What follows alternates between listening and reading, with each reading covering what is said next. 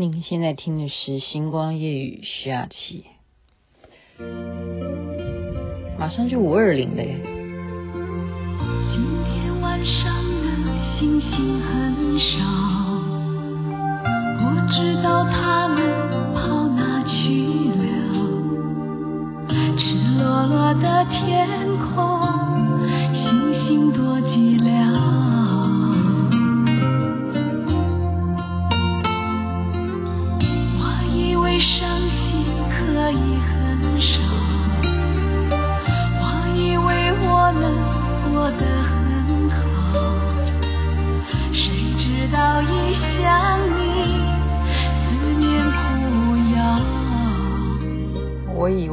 心可以很少，我以为我可以过得很好。这是辛晓琪所演唱的《味道》。您现在听的是《星光夜雨》，徐雅琪。我说五二零啊，五二零我们有一种简称，就是我爱你，爱你，爱你，爱你，爱你，女的你爱男的你爱您，我爱您五二零。不过，对我们台湾来讲，还有另外一个意义，就是总统就职满几年，哈，或者是已经就职宣言，是不知道要说什么。因为我们从各种各式的讯息也都可以知道要说些什么，该说些什么。大家现在传播力量很强，我就不多说今天台湾的情况了。但是我必须要说的是，雅琪妹妹要非常。沉重认真的道歉忏悔是哪一件事情呢？因为前几天我讲了一个故事，什么故事？其实我也是看网络啊，就是去找资料，把它用比较白话的方式讲说，潘朵拉的盒子到底里头藏了些什么？据说呢，只要一打开啊，就没完没了，因为那些东西全部放出来，那我就会扯到到底缘由是。宙斯嘛，他跟普罗米修斯之间的问题啊，其实普罗米修斯是宙斯的表兄弟，他们是有亲戚关系的。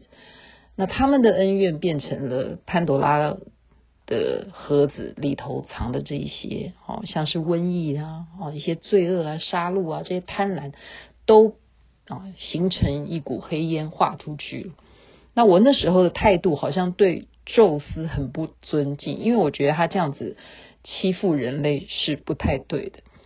可是我这几天，我们如果疫情越来越严重的话，我就赶快再回去看一下宙斯的各种资料。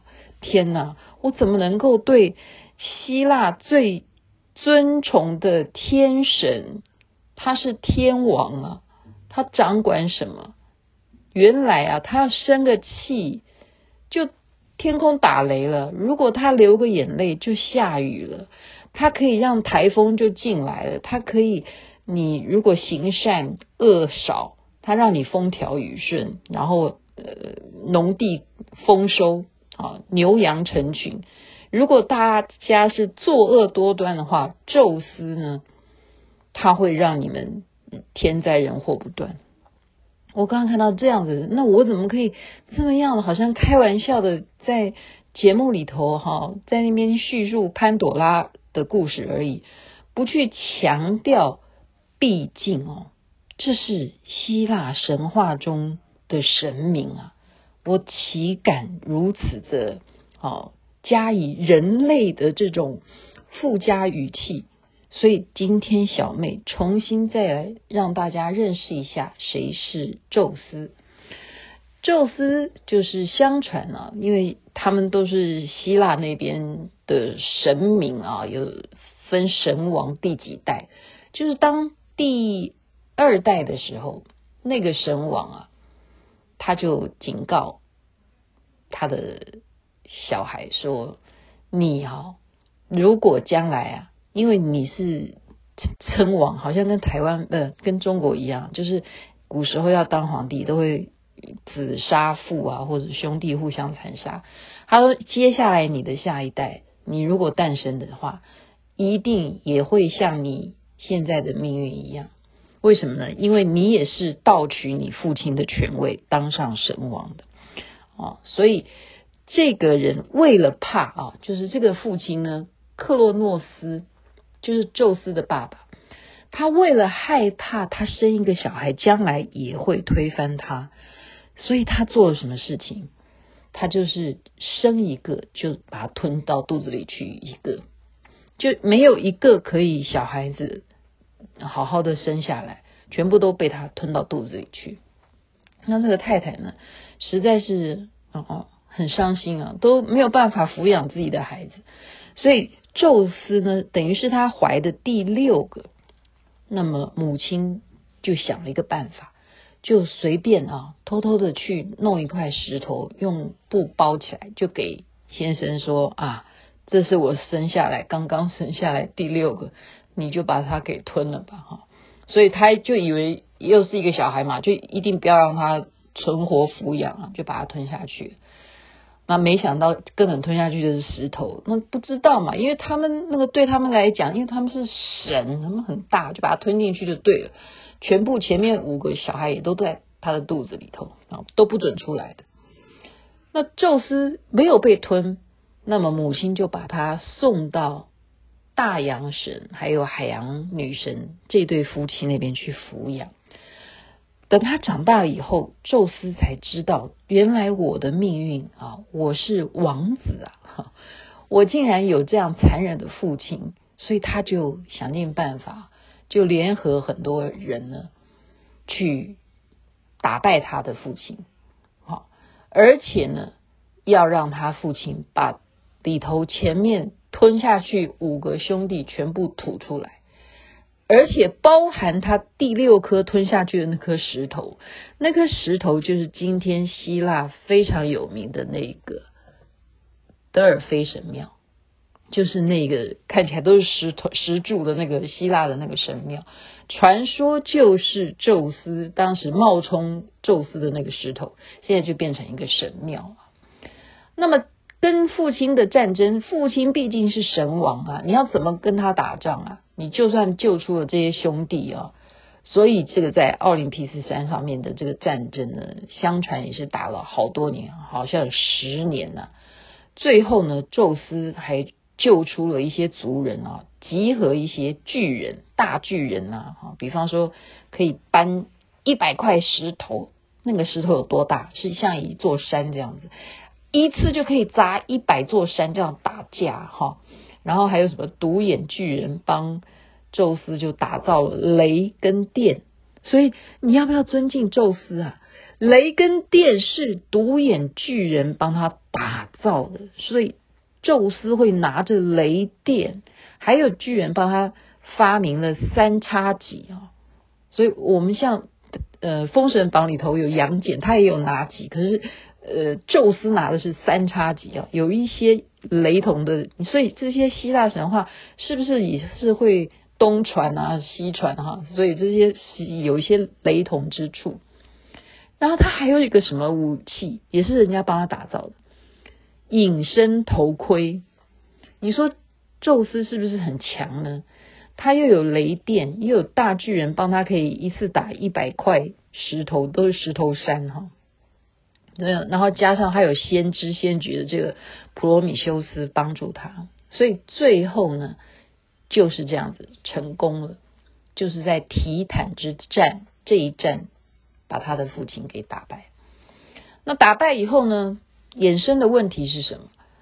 就是说啊，那这么多功臣，就好像封神榜的意思也是一样啊，尤其是他的兄弟，那到底现在谁要当神王呢？我们的父亲已经被打败了，而且还要他的一些族人还被惩罚哈，关到一个什么地底下，然后后来如果他发作的话，还会变成火山爆发。当他出来的时候，你如果看到哪个火山爆发，就代表宙斯本来降服的那些人，他们可能又蠢蠢欲动。所以这样子的一些牵扯到人类的啊一些命运。跟天上的人们好像是有连结，就是人与神的连结。我们现在不是讲那个万华的人与人连结啊，我们说命运有时候是不是真的跟天有关呢？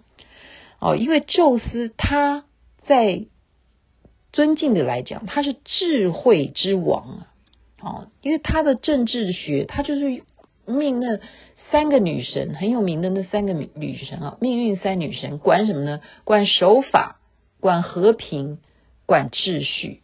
秩序就包含很多了，包含你的四季啊，春夏秋冬啊。我们现在是不是都乱了？我们现在就已经夏天已经热到像已经是七月天还是八月天？世界都在改变。我那天还这样子的轻言啊，只是在那边讲一下潘朵拉，岂止是潘朵拉的问题？我们如果要好好的去看待任何信仰。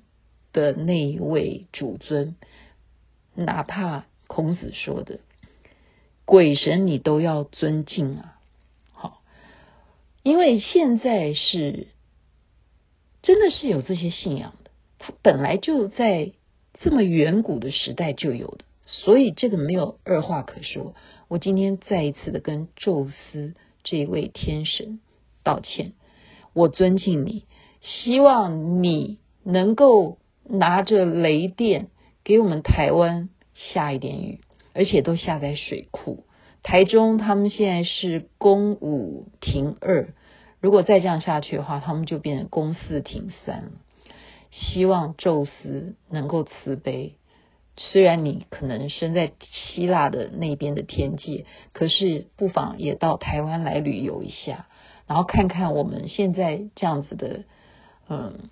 自立自强、很努力的情况，也悲悯我们流点眼泪好吗？下下雨，知道我们毕竟台湾人善良的是很多的，让我们还是有丰收的下半年吧。